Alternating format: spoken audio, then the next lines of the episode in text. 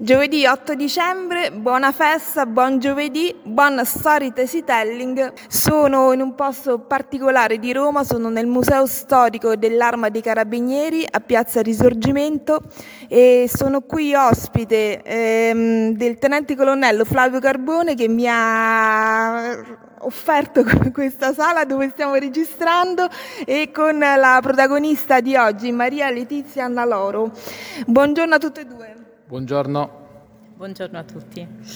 Allora, Flavio Carbone l'ho conosciuto grazie al magico superpotere del podcast che mette in relazione, grazie all'Associazione Italiana Podcasting, grazie alla Casa del Podcast, perché Flavio Carbone è a sua volta un podcaster e ha un podcast molto molto interessante, Storia dei Carabinieri, dove appunto ci racconta proprio dagli albori, dalla restaurazione fino alla vita quotidiana attuale di, appunto, dell'Arma dei Carabinieri, questa istituzione che così proprio interna in, nella nostra vita, ha, ha, a che fare proprio con la nostra vita molto più di quanto possiamo immaginare, pensare, no? così di sfuggita.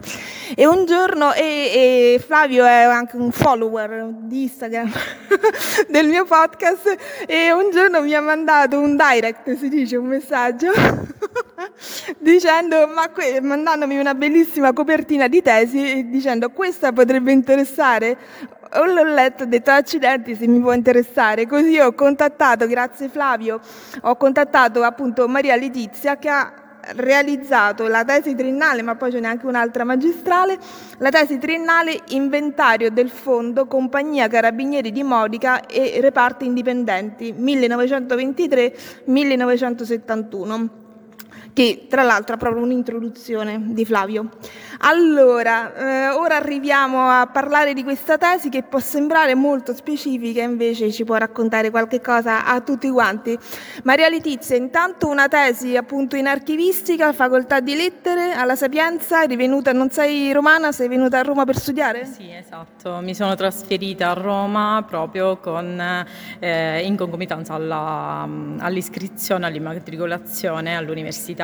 All'epoca il percorso di archivistica la triennale, era stata inserita nel percorso di lettere moderne e quindi di conseguenza ho dovuto necessariamente fare l'immatricolazione a lettere moderne per poter poi eh, scegliere il percorso di studi, inserire la, tutti gli esami inerenti al, um, appunto all'archivistica e per continuare ovviamente concludere poi il percorso anche alla laurea ma- magistrale. Perché tu avevi proprio le idee e i desideri molto chiari, sì. tu volevi fare archivistica, sì. perché? Eh, considerando che io mi sono iscritta dopo molto tempo dal diploma, perché ah. sono passati all'incirca dieci anni dal diploma, e quindi la scelta dell'iscrizione all'università in quel periodo è stata veramente molto ponderata, molto ehm, decisa bene, ecco. non, non, non, è stata eh, solo perché era un obbligo magari dettato dai genitori. Ecco. E nel quindi, frattempo avevi lavorato? Eh, sì, nel frattempo avevo lavorato e nel frattempo avevo fatto anche altro, eh, cioè la mia vita era diciamo organizzata in altro totalmente. Poi eh, appunto ho deciso di... Per, Una chiamata? sì, per, diciamo per tutta una serie di circostanze e mi hanno portato a volermi iscrivere, comunque a provare il percorso universitario. E, ehm, quindi tra la scelta, tra le varie scelte eh, che avevo di corsi di laurea, eh, quello che mi ha colpito maggiormente, proprio anche per il manifesto e poi guardando un po' il percorso formativo, effettivamente era questo in archivistica, perché rispetto ad altri corsi di laurea mi sembrava quello che effettivamente ehm, mi dava una, un bel, una buona percentuale di praticità quindi non solo l'aspetto teorico, come magari possono essere le scienze giuridiche oppure anche il percorso solamente di lettere e filosofia che è molto teorico, ma avere anche un percorso pratico.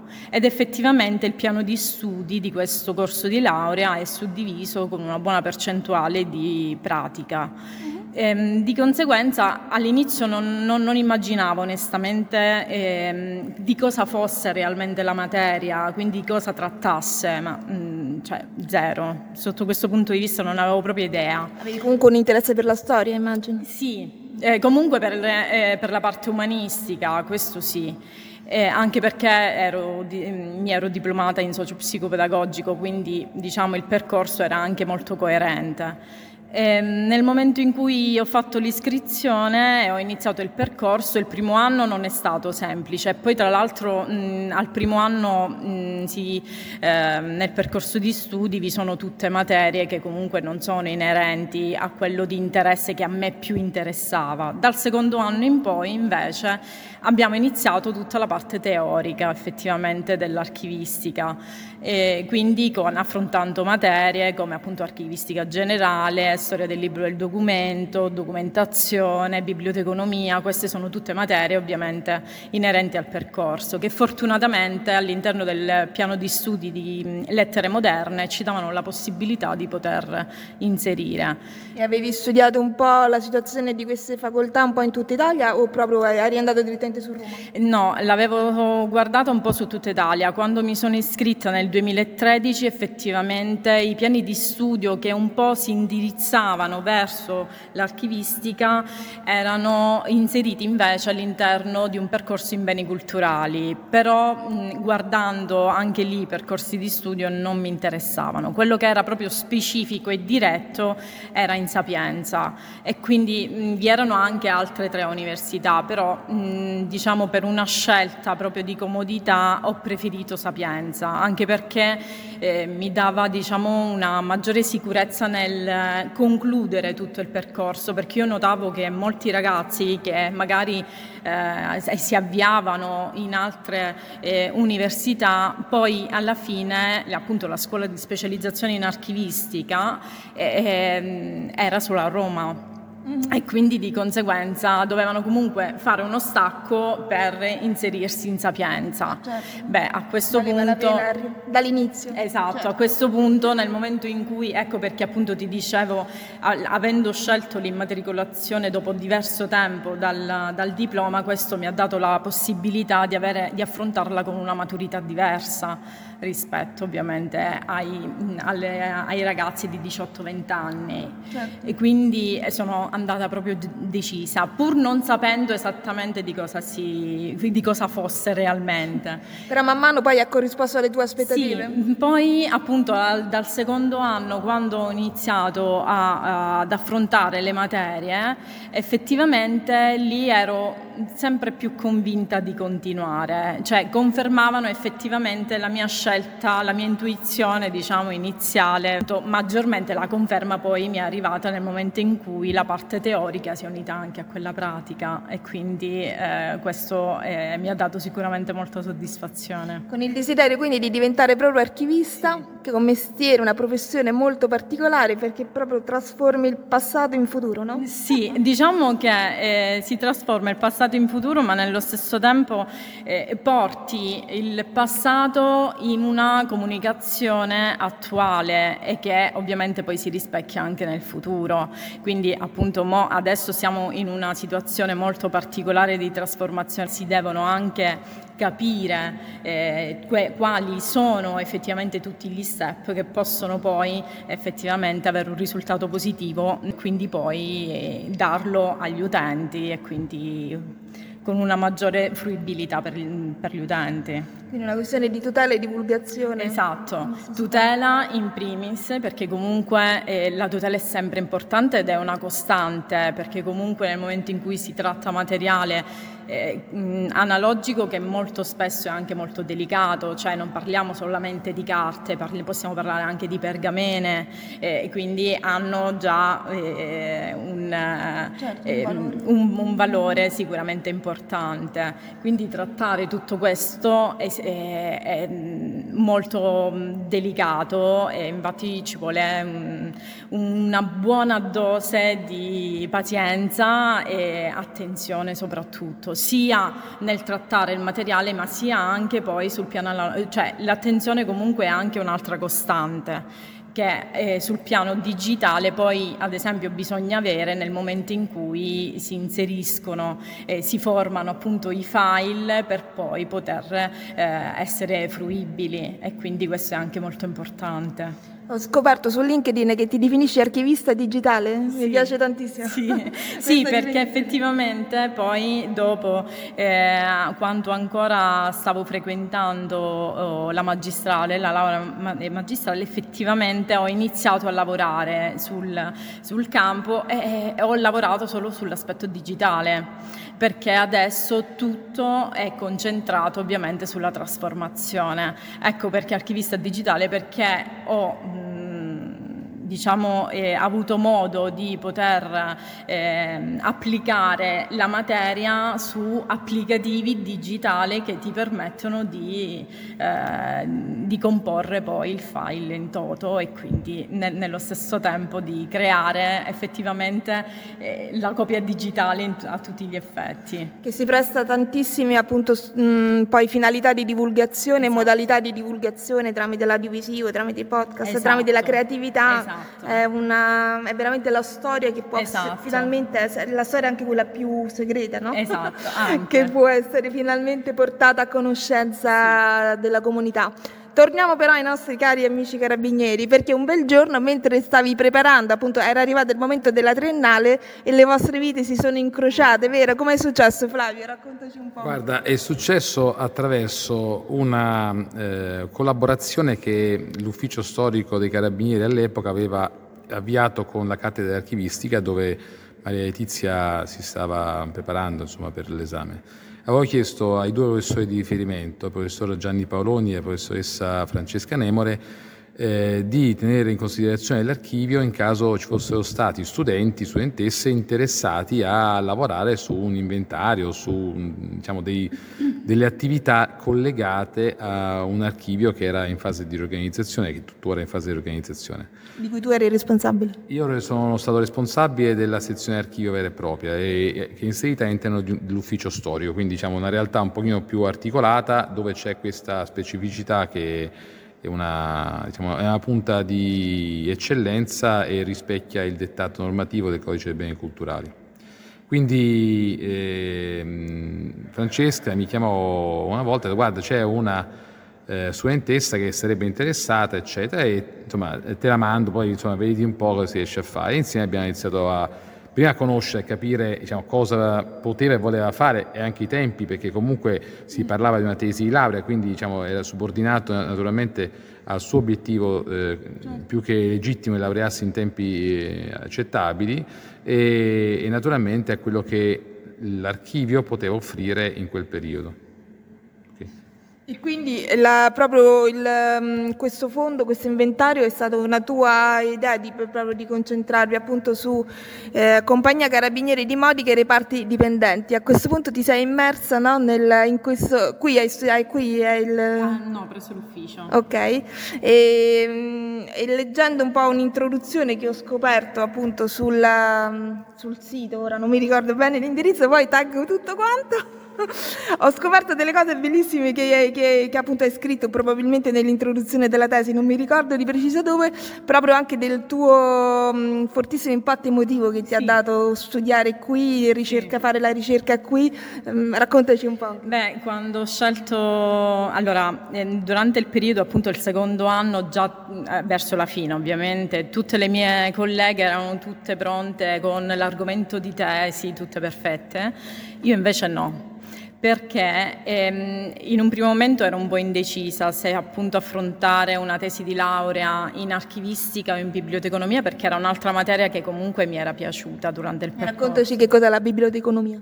È la gestione delle biblioteche sostanzialmente, quindi eh, appunto con la figura del bibliotecario, ecco.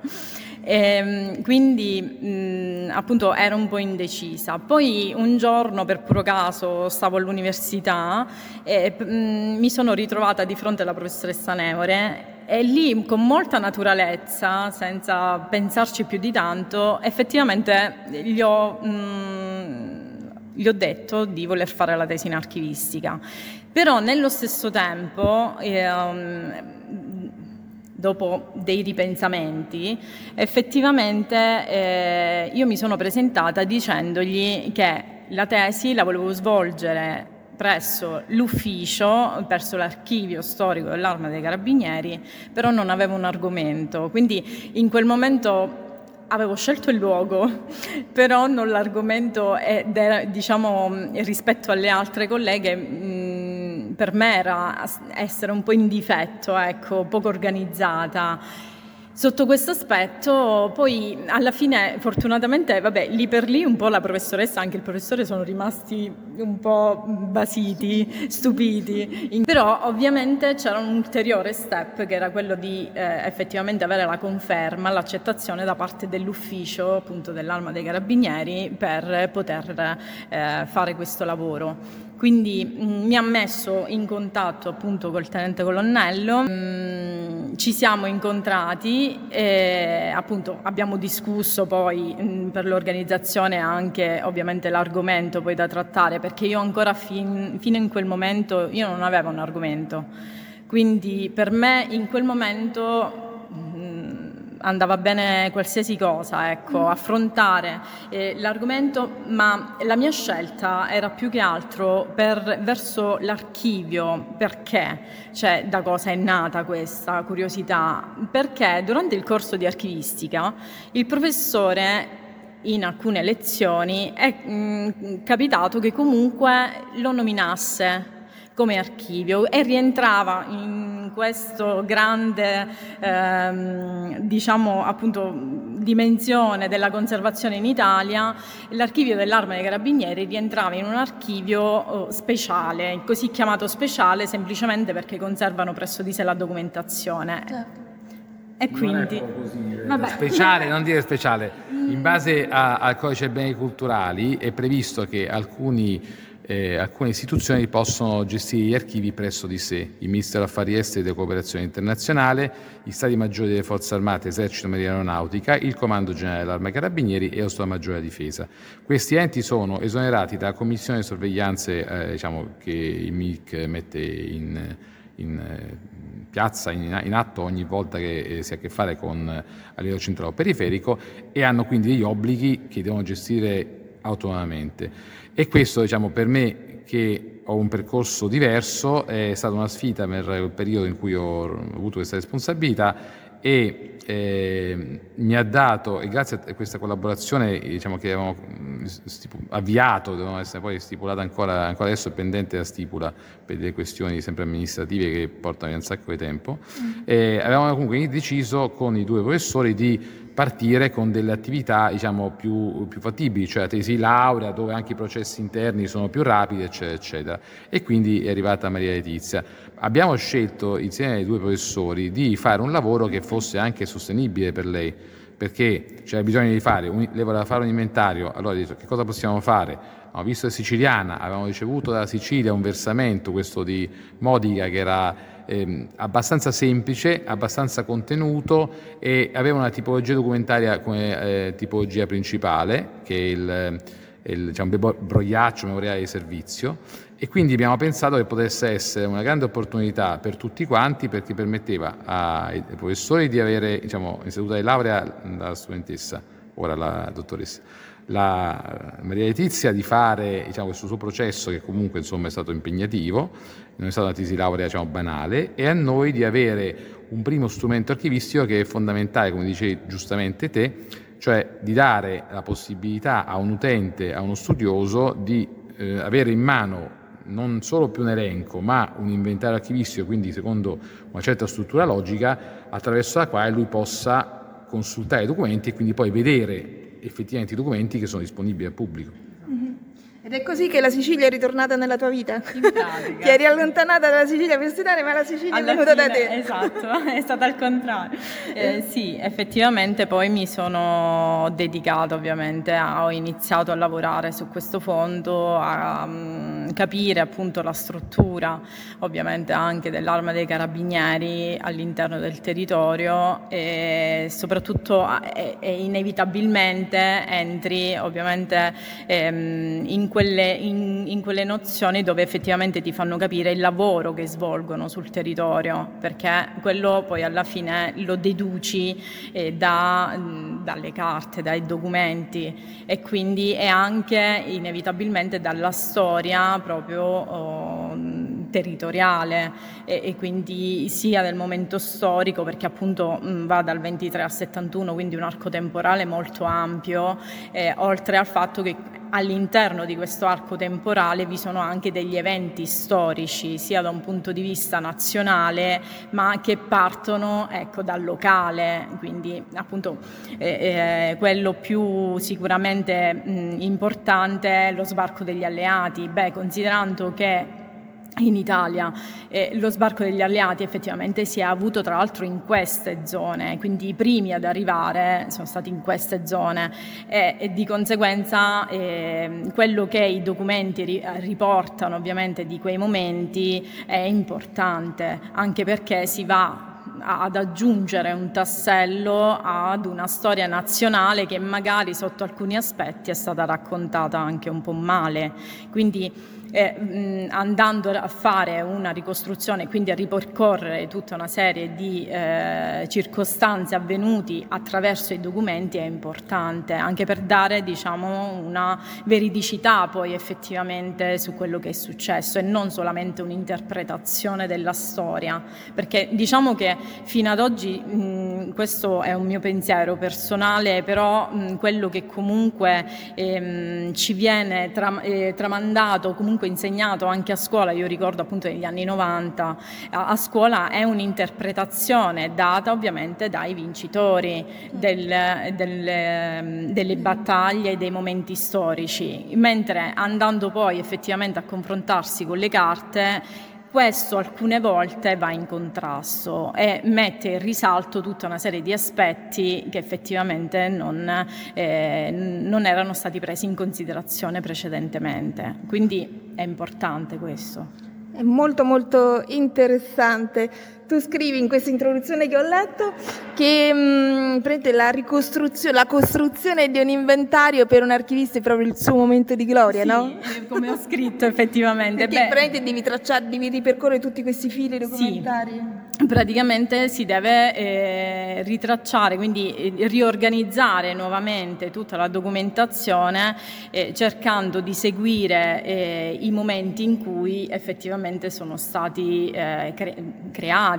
Quindi nel momento in cui sono stati appunto messi insieme, cioè cercare di rimetterli perché spesso comunque la documentazione non è così ordinata, tant'è vero che ad esempio in questo, in questo inventario una particolarità che è, ehm, si è messa in evidenza è stato che in alcuni eh, memoriali in, in, della stazione di Ispica, eh, in particolar modo all'interno vi erano anche altri memoriali che riguardavano un distaccamento, perché in quel periodo appunto i carabinieri tra le varie mansioni avevano anche quello di eh, sorvegliare la linea ferrata e quindi di conseguenza quello lì corrispondeva a un distaccamento della stazione. Di conseguenza e lì producono ovviamente documentazione, quindi bisognava comunque riordinare. E nel fare questo si fa una ricostruzione effettivamente di tutti i passaggi storici del momento e del, um, che appunto ci vengono raccontati. È molto bello quello che racconti tu e il silenzio, questo silenzio che ti parla, no? questo silenzio così religioso che pure viene ben, da lì che vengono fuori, che riesci a, poi a rintracciare. Sì, eh, sì eh, tant'è vero ad esempio... Il silenzio proprio che, che c'è nell'archivio, diciamo. Anche. eh, beh, diciamo che gli archivi eh, per chi appunto li frequenta, il primo aspetto eh, che effettivamente incontra è proprio il silenzio, beh, perché è un luogo di studio principalmente, però poi alla fine eh, si adatta anche alle esigenze del, di chi effettivamente ne usufruisce. E, ehm, e questo silenzio, ad esempio, mi, mm, lo collego ad esempio ad alcune pagine dei memoriali dove nel momento dello sbarco effettivamente quelle pagine non hanno avuto nessuna annotazione, non c'era scritto niente, erano delle pagine vuote. Quello è un momento importante. È molto interessante questo aspetto e Maria Letizia ha fatto bene a notarlo. E quello che incuriosisce, e parlo adesso in realtà più da storico che da archivista, è che ehm, la traccia dello sbarco alleato nelle carte eh, della stazione di Ispica in particolare eh, si apprezza attraverso una pagina o due pagine scritte a matita. Cioè l'usanza, un'usanza antica eh, chiaramente era mh, di scrivere memoriale questo documento che registra il servizio, quindi è, anziché oggigiorno beggiare, i carabinieri all'epoca avevano il comandante, il maresciallo, il brigadiere che scriveva il servizio. Si, questo per norma interna si fa la sera prima della libera uscita. E quindi a matita scrivevano il servizio per poi diciamo, riportarlo a penna dopo. La concitazione del momento, lo sbarco degli alleati, diciamo, il cambio di situazione incredibile, ha lasciato a distanza di tanti anni il memoriale in quelle pagine scritto a matita. Questa è una cosa diciamo, che mi ha colpito Parla tanto. da sola. Parla da sola e poi parlo, diciamo, in questo caso il mio cappello è da storico e anche un po' da carabiniere. E la seconda cosa interessante che abbiamo notato insieme durante questo lavoro è legata ehm, al ruolo dei carabinieri, ehm, che, che differisce necessariamente rispetto ai militari dell'esercito o di altre forze armate perché sono una forza dell'ordine. E quindi cosa succede? Succede che dopo pochi giorni, e questo sempre questo del luglio del 43 che è veramente eh, molto interessante, eh, c'è una indicazione nello stesso documento eh, di pattuglia con i gendarmi canadesi, qualcosa del genere. Cioè i carabinieri delle stazioni, quindi quelli che facevano la pattuglia, le campagne, eccetera, in quanto forza dell'ordine, rimasero sul posto e garantirono il servizio di, di pubblica sicurezza che gli alleati, di cui gli alleati avevano bisogno. E questo diciamo, fa capire bene il ruolo dei carabinieri, non è una questione legata a essere simpatici o antipatici, questione di affidabilità, diciamo, le convenzioni lo, pre- lo prevedevano, inglesi soprattutto che diciamo, hanno utilizzato in maniera molto attenta le risorse eh, italiane, um, hanno beneficiato di questo ed hanno riconosciuto il valore operativo sul campo dei carabinieri quale presidio di comunità. Questa è un'altra cosa bella che emerge in questo lavoro che ha fatto lei. Ed è questa infatti l'importanza proprio dei- dell'arma dei carabinieri, quello di essere proprio la, mh, lo Stato più prossimo ad ogni cittadino, no? la rappresentanza dello Stato più prossimo ad ogni cittadino. Cioè in ogni luogo italiano c'è sicuramente una chiesa e una stazione dei carabinieri. carabinieri. Tra l'altro questa copertina della tua tesi è veramente impressionante, no? perché c'è proprio la... Guarda, questa copertina mi è stata, cioè copertina scusi, eh, questa foto mi è stata eh, data dal maresciallo in servizio a Modica un qualche, anno, qualche anno fa, ehm, che mh, erano appunto le uniche foco- eh, foto del tempo che avevano fatto e questa era effettivamente la stazione dei carabinieri de- della compagnia dove effettivamente eh, vi era la compagnia. Poi adesso sta in tutt'altro posto e risale proprio appunto in quegli anni e per diversi anni questa stazione è rimasta proprio della compagnia. Eh, quindi eh, sono stati nel momento in cui appunto l'anno gli è stata data appunto come presidio per poter ehm, ehm, occuparla insomma eh, nel territorio, poi è rimasta lì fino anche oltre al 71, poi successivamente ovviamente per vari motivi ehm, sono stati spostati, però eh, è interessante perché effettivamente dà uno spaccato di modica, cioè questa è la piazza centrale, quindi i carabinieri stanno al centro, eh, non è in una zona periferica o distaccata, ma stanno al centro, quindi ehm, considerando che è la piazza principale, effettivamente sì, anche da lì si nota eh, l'importanza che hanno i carabinieri nel territorio ed effettivamente eh, diciamo che io un po' infatti ehm, in un... ehm, eh, quasi alla fine della, appunto, della notazione storica effettivamente le, mh, si mh, riporto proprio l'importanza della stazione, di quanto sia importante la figura del maresciallo, perché spesso ovviamente nelle stazioni la figura più alta, è, il grado più alto è il maresciallo comandante di stazione. Quindi questa figura effettivamente eh, diciamo che unisce un po', ehm, ra- rappresenta una mediazione sul territorio tra il cittadino e eh, l'istituzione dall'altra parte parte, quindi è una figura che sta un po' in mezzo perché è militare da un lato ma dall'altro, dall'altro però ha tutti quegli aspetti eh, civili di empatia anche nei confronti del, del cittadino perché effettivamente ad esempio anche nel periodo del Covid, in questo periodo di pandemia così di dispersione, di, mh, di panico un po' per tutti, effettivamente io ho notato che tutti, ad esempio io parlo ovviamente eh, per esperienza mh, del mio paese, effettivamente tutti per qualsiasi cosa si, andavano e si rivolgevano ai carabinieri perché erano effettivamente rappresentano un po' la colonna portante nel territorio ed è importante. Tanto più sentita quanto nei piccoli centri, magari esatto. qui a esatto. Roma non ci facciamo proprio esatto, caso, ovviamente. Sì. Invece... Effettivamente nei piccoli centri dove comunque eh, la, uh, la, cittadinanza comunque è limitata, è più molto ridotta, si sente maggiormente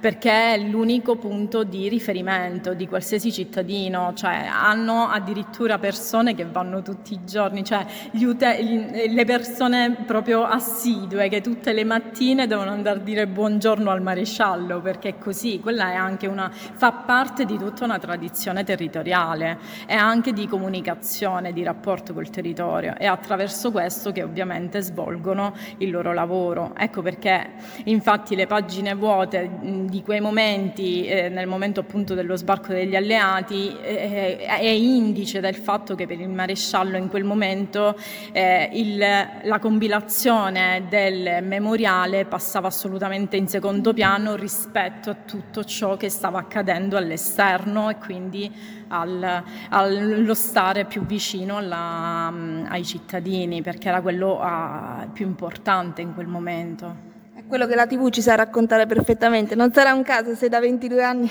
esatto, c'è una serie esatto, che riscuote così tanto esatto, successo, no? Esatto.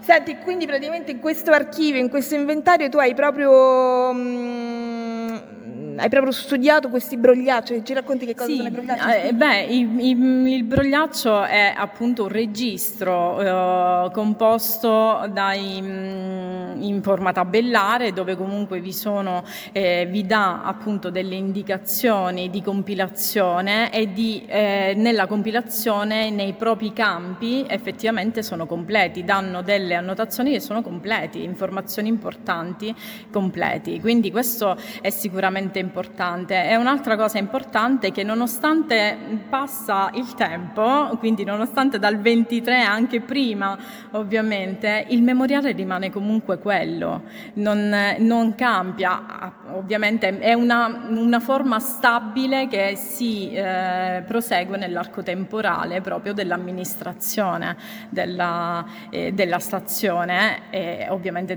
rappresenta l'istituzione anche quello. E quindi di conseguenza conseguenza, questo è molto importante, e attraverso queste annotazioni sicuramente non per fare una ricostruzione completa di eventi e fatti storici ehm, deve essere accompagnato o comunque seguito da anche altro e da altri documenti che lo completano, però comunque è un tassello importante dove ci dà delle indicazioni specifiche, tipo ad esempio ehm, appunto il momento dello sbarco eh, viene viene indicato, eh, lo possiamo notare come altrettanto eh, in un'altra annotazione dove i carabinieri svolgevano un servizio di... Ehm, appunto sulla linea ferrata e per, eh, controllavano per il passaggio di Mussolini. Quindi questo, ecco, sappiamo assolutamente che in quel momento, in quella giornata, effettivamente Mussolini si trovava in Sicilia e in quelle zone, quindi è molto specifico e molto locale, ecco.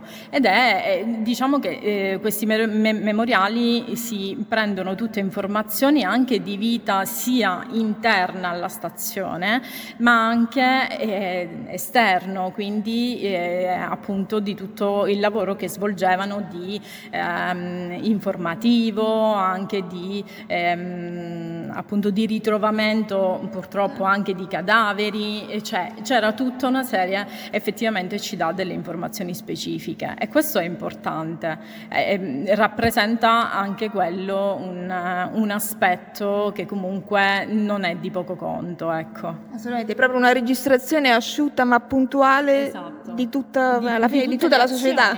le azioni che venivano svolte nell'arco della giornata, perché possiamo parlare appunto giornalmente, anche perché il, il memoriale ricopre i, le giornate mensili, quindi eh, di tutti i giorni e mm. questo è, un, è importante appunto. Ed è quindi questo che fanno i brigadieri, dicevi prima della, dell'ora di uscita, questa, la stesura di questo imbrogliaggio? Esattamente, i comandanti di stazione hanno l'obbligo di preparare questo documento ogni giorno prima dell'orario di uscita, diciamo una volta meno nel passato, e, e questo memoriale è diciamo, la forma dei carabinieri per registrare il servizio, quindi eh, rappresenta la cristallizzazione di quello che i militari di quella stazione dovrebbero, dovranno fare il giorno successivo. Naturalmente eh, non è sempre così, cioè non è bello che eh, non capita, soprattutto in molte aree, che il giorno dopo riesci a fare quello che prevedi, quindi poi trovi spesso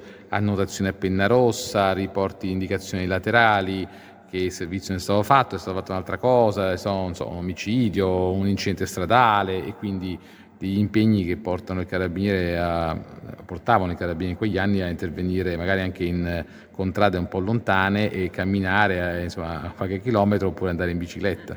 C'è un numero minimo che deve avere ogni stazione di carabinieri di carabinieri? Teoricamente c'è un numero minimo, eh, in, in, passato era diciamo almeno 5 unità, in passato cioè, questo era un numero però dipende sempre anche dal, dal territorio. Ispica è, è, una stazione piccolina, eh, già guardando le carte che riguardano la, la, stazione di Modica il numero è diverso. Il distaccamento, per esempio, che citava prima Maria Letizia, ha ancora dei numeri diversi perché erano carabinieri distaccati per una funzione specifica, non facevano diciamo, attività di pattuglia per arrestare i ladri, diciamo facevano attività di vigilanza su un tratto di eh, ferrovia quindi dipende sempre molto dalle variabili e questo sì. Diciamo, 4-5 militari sono un numero.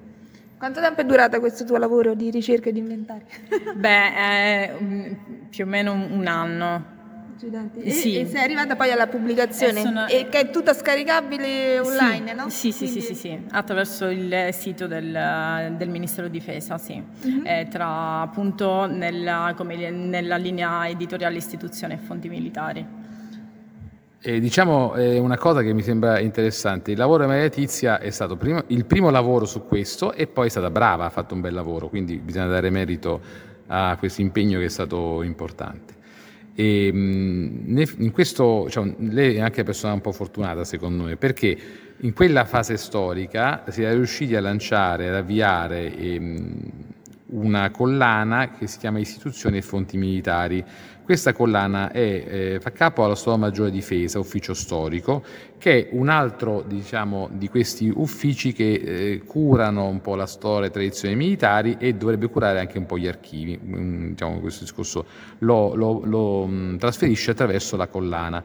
E dunque ehm, abbiamo, eh, avevamo messo in, eh, in itinere la possibilità poi di pubblicare la tesi una volta che naturalmente l'avesse discussa e poi il Covid un po' ci ha messo in difficoltà, nel frattempo io andato via, ma eh, grazie anche ai buoni uffici del, dei colleghi che sono rimasti e all'attuale direttore siamo riusciti a mettere in, in cantiere e, e, trasformare la tesi in un testo che è fruibile sicuramente sul sito della difesa, c'è un'area storica e lì poi si trova una, loro la chiamano libreria digitale, mi sembra, non sono sicuro, e si può scaricare tranquillamente o sfogliare a video. E non so se è stato caricato anche nel sito dei Carabinieri nell'area del, della direzione dei beni storici, però eh, potrebbe essere anche là. E comunque è, è fruibile liberamente, quindi eh, a, voglio aggiungere che a gennaio 2023 eh, salvo imprevisti, dovremmo presentare poi il libro ufficialmente all'interno del Salone d'Onore del museo dove ci troviamo ora. Ve la consiglio, ve lo consiglio veramente di, di, scaricarlo e di leggerlo e magari poi di venire a questa presentazione di cui magari poi diamo aggiornamento dell'invito. E questa quindi mh, bellissima esperienza che ha avuto Maria Letizia si può ripetere? C'è una convenzione aperta con Sapienza e con altre università oppure no?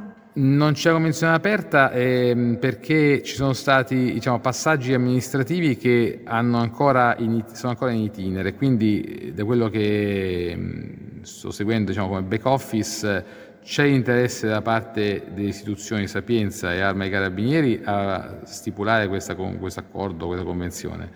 E ci sono diciamo, queste piccole nuance burocratiche che limitano ancora la, la, la stipula e nel frattempo c'è una collaborazione informale, quindi in linea teorica se ci fossero altri studenti interessati a, stand, a redigere una tesi di laurea su un archivio o un fondo dei carabinieri eh, si potrebbe fare attraverso questo rapporto che si è creato con la cattedra dell'archivistica. Ve lo auguro, ve lo auguro perché questa deve essere veramente la forza no, della cultura italiana, quella di mettere in rete istituzioni così importanti che detengono appunto chi vuole studiare, chi, chi ne ha la capacità, la preparazione e chi invece ha questo materiale immenso da assolutamente da far conoscere poi al di là de, delle proprie stanze. Io sarei qua tutte, tutto il tempo a chiacchierare con voi anche perché la tua tesi magistrale poi è ancora più interessante. Intanto dici, dici il titolo. Il titolo è Utenti, territorio e archivi, connessioni e corteggiamenti cortocircuiti. Questa qui è stata una tesi studiata ehm, andando a fondo, cercando ovviamente di vedere un po', di mettere in luce un po' le problematiche, quelle che sono proprio le connessioni tra gli archivi, gli utenti e il territorio e anche diciamo, gli aspetti poi di cortocircuito dove effettivamente eh, vi sono le problematiche. E, ehm, quindi è anche quella molto interessante eh, anche perché è stata mh, mm, sperimentale dal, dal, fatto che comunque eh, per gli archivi è la prima volta che appunto si... Si basasse una tesi su un questionario, sulla creazione di un questionario da somministrare, quindi proprio tutto il passaggio eh, che in, in, ambito archivistico rispetto a quello biblioteconomico ancora non, non è proprio eh, diciamo frequente, ecco. Mm-hmm. E quindi di conseguenza mm, anche questo aspetto è stato molto interessante trattarlo. Questo è anche stato pubblicato oppure si può... No, no. No, Questa, no. Quindi per consultarla ti, ti contattano direttamente esatto, a te. Esatto, esatto. Ok, quindi su LinkedIn, vero, ti possono trovare qual è, qual è la via preferenziale? LinkedIn, Telegram, sì, sì, sì, dove vuoi sì, essere sì? Su, su LinkedIn va bene. ok, perfetto. Veramente starei qui a parlare ora, sicuramente mi sono dimenticata qualche cosa che vi volevo chiedere perché poi questa è una storia che mi tocca particolarmente avendo avuto un nonno maresciallo e quindi insomma quello che mi raccontavi prima proprio boom boom boom mi risuonava dentro, tra l'altro in piccoli paesi della campagna quindi insomma eh, so perfettamente che cosa volevi cosa hai studiato, insomma. Allora ci auguriamo degli auguri di buona vita. Qui a proposito comunque di fili documentari c'è un gomitolo che intersica e interconnette tra loro le persone. Spero di avervi entrambi a una delle prossime feste del bel sapere in cui appunto mettiamo in connessione saperi più diversi e scopriamo quante invece collegamenti inimmaginabili ci possono essere tra gli studi e soprattutto tra le storie delle persone. Questi sono tutti i biglietti colorati, gli auguri di buona vita, citazioni di persone famose, peschiamone una testa e vediamo che cosa ci viene fuori. Che colore ti piace Flavio? Intanto ringrazio Flavio perché lo sto chiamando così Flavio proprio per l'umanità che c'è dietro anche un carabiniere. Esatto. allora, tu che colore hai preso? Bronzo, io prendo verde, vediamo che cosa ci capita, chi apre prima. Vai Maria Letizia. Non rinunciare a provare a fare ciò che vuoi veramente fare. Dove c'è amore e ispirazione non credo che si possa sbagliare. Chi cioè, dice? Frase molto più azzeccata di questa penso che non potevo prendere effettivamente. Beh, rispecchia assolutamente tutto il percorso che, e le motivazioni che mi hanno portato a scegliere appunto questo percorso di studi e che effettivamente ne sono contenta di averlo fatto. A proposito mi, mi viene in mente una domanda da farti. Il, tu appunto ti definisci, sei quindi un archivista digitale, sì. ma per chi vuole fare questo lavoro, quindi come si procede? Vieni, sei assunta da archivi oppure sei una libera professionista che ti rivolge vari archivi? Beh, diciamo che eh, appunto eh, si parte da libero professionista. Io mi sono appoggiato, ho fatto contratti di collaborazione con diverse aziende che lavorano sul digitale e questo ovviamente è un percorso un po' difficile ehm, perché comunque ehm, vi sono ancora un po' di, eh, di, problematiche eh, proprio a livello lavorativo, pratico. Per quanto riguarda ovviamente gli archivi, per lavorare in archivi, soprattutto quelli di Stato, bisogna eh, partecipare ai concorsi, ecco, avere i, i, titoli e partecipare ai concorsi. Mm-hmm. Mentre invece sul privato magari eh, ci può essere una buona possibilità di inserimento, questo sì. Anche perché penso che sia proprio una di quelle cose che devono fare gli archivi che è venuta fuori dalla tua tesi magistrale, quella appunto no? di aprirsi. Esatto, di aprirsi, di, farsi, di esatto. aprirsi quindi, soprattutto, perché ancora sono molto chiusi un po'. E quindi sicuramente questa professione può avere comunque degli sbocchi sì, importanti, sì. no? anche perché è uno sbocco su eh, ampio, ampia scala, cioè non è prettamente solo ed esclusivamente su un determinato, su una determinata materia, cioè si può comunque fare l'archivista in qualsiasi ambito, sia in ambito economico, sia in ambito giuridico, sia in ambito militare, industriale, industriale anche di eh, trattare archivi di persona, di fondazioni, quindi insomma, effettivamente dove c'è documentazione conservata, lì si può lavorare. Dove c'è una traccia umana si può esatto, lavorare, no? Dove c'è una traccia umana, hai detto bene. Chi ti è capitato, Flavio? Allora, guarda, penso sia questo, giusto? Sto sì. pezzettino qua. Allora... Amore di buona vita, ta- Tolstoi. Lev Tolstoi dice? dietro dice noi moriamo soltanto quando non riusciamo a mettere radici in altri. Bene, io direi che il mio bigliettino neanche lo apro perché, no, no, che questo è proprio perfetto, pescato a caso. Esatto. Grazie, grazie mille Maria Letizia. Grazie a voi. Buone feste, buone buon feste a tutti, grazie. Buona, buon, buon, lavoro. Grazie Flavio. Noi grazie. ci, Noi ci vedremo, dobbiamo fare un sacco di cose insieme e parliamo a microfoni spenti. Va bene, buon giovedì a tutti, buona festa.